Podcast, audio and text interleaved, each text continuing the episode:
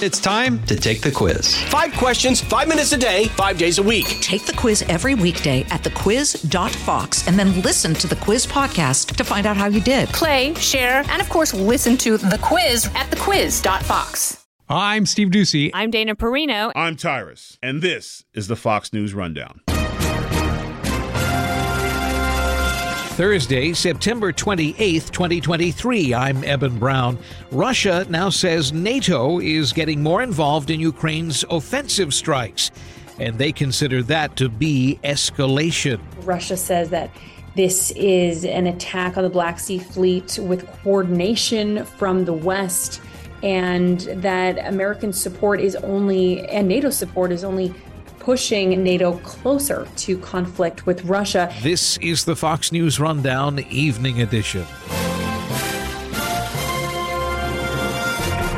From the Fox News Podcasts Network. Stay on top of the latest news and information from Fox News. Listen and download the Fox News Hourly Update on your time. The trending stories you need anytime you want it. Listen and download now by going to foxnewspodcasts.com. Ukraine's military boasted of destroying a building in the occupied Crimea where Russia's Black Sea Fleet is headquartered, even claiming to have killed a high ranking Russian admiral, though it is believed he survived. But Russia says the only way Ukraine could have carried this out was with help from NATO and the U.S., and that would mean NATO and the U.S. is helping the Ukrainian offensives not just the defense. Russia says that this attack was planned with the help of the US, the UK, and NATO's technology. Fox News correspondent Alex Hogan is covering these developments from our London bureau. Specifically on, on what attack we're talking about. This was last week. Ukraine launched an attack on the main building of Russia's Navy headquarters, which is in the port city of Sevastopol in the annexed Crimean Peninsula. And Ukraine says this strike wounded more than 100 people and killed 34 officers, including the fleet commander. Now, Russia tells a very different story. Russia says initially that one serviceman was killed. Then it retracted that statement, saying that that person actually simply went missing. And we also have heard really no comment from Russia in terms of the large number of people who reportedly have been wounded or or killed. Now, going back to what the what Moscow is now saying, Russia says that this is an attack on the Black Sea Fleet with coordination from the West, and that American support is only, and NATO support is only pushing NATO closer to conflict with Russia. And one thing to think about about why this matters, the Western giving a lot of these weapons and ammunition, military security support that we've seen in, as you mentioned, nearly two years now. All of this has been under the guise that this is technology, these this is ammunition that is meant to help defend the territorial integrity of Ukraine. Ukraine would argue in this stance that Crimea is formerly part of Ukraine. That, of course, up to uh, conversation, given that Russia says this is very much part of their territory ever since 2014. Right, Ukraine might say not formally Ukrainian territory, mm-hmm. but but is occupied Ukrainian territory. Exactly. Um, does Russia? We, we keep coming back to this. I think every time this war is discussed, does Russia or does not Russia want war with the West? And does does the West want or not want war with Russia? We we don't ever seem to get a true answer to that, and it seems like both sides have have done their best to escalate things.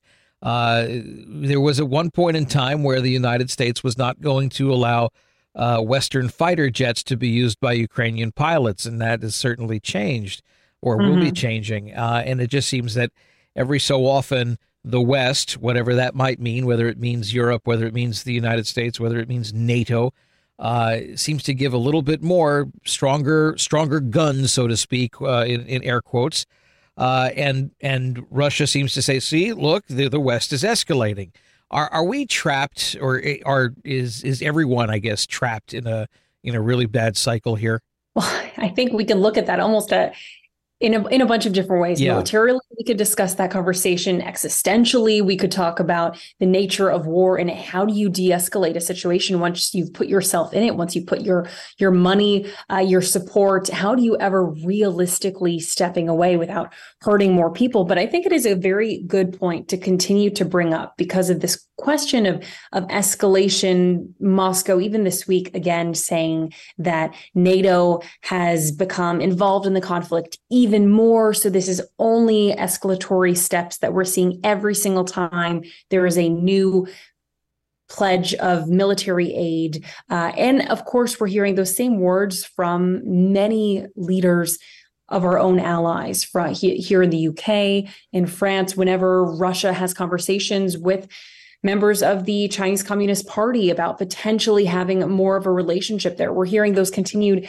conversations about Russia escalating the situation. But all of that being said, I think we do have to remind our listeners while Russia continues to say that NATO is escalating the situation, we are still seeing day after day incredibly large amount of attacks on Ukrainian soil far far into the country mm-hmm. not only on these contested areas including the Crimean peninsula if we just look at the last several days alone it's been uh, attack after attack if we're looking at the last 20 months now as we enter yeah. the 20th month at war it's it's really unfortunate and surprising to still have to repeat these numbers but i mean ukraine's air force just last night said it shot down 34 drones that were sent toward the country and then the night before that ukraine's air force shot down 26 drones the night before that it destroyed 19 drones so this is just night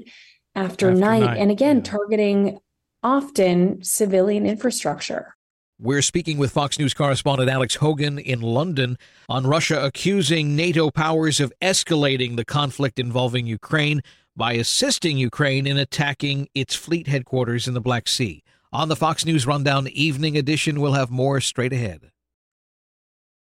Uh, this strike that Ukraine uh, uh, undertook against the uh, the Black Fleet uh, headquarters in, in Crimea they had originally celebrated uh, that they had uh, killed, and they were claiming they were they were quite uh, pleased with themselves that they had killed the that fleet commander and Admiral Viktor Sokolov, who then later turned up on a on a video that the Russians were gladly showing, to, and and who and in that video he was referencing you know things that had happened in the past couple of days to suggest that no, I'm not dead.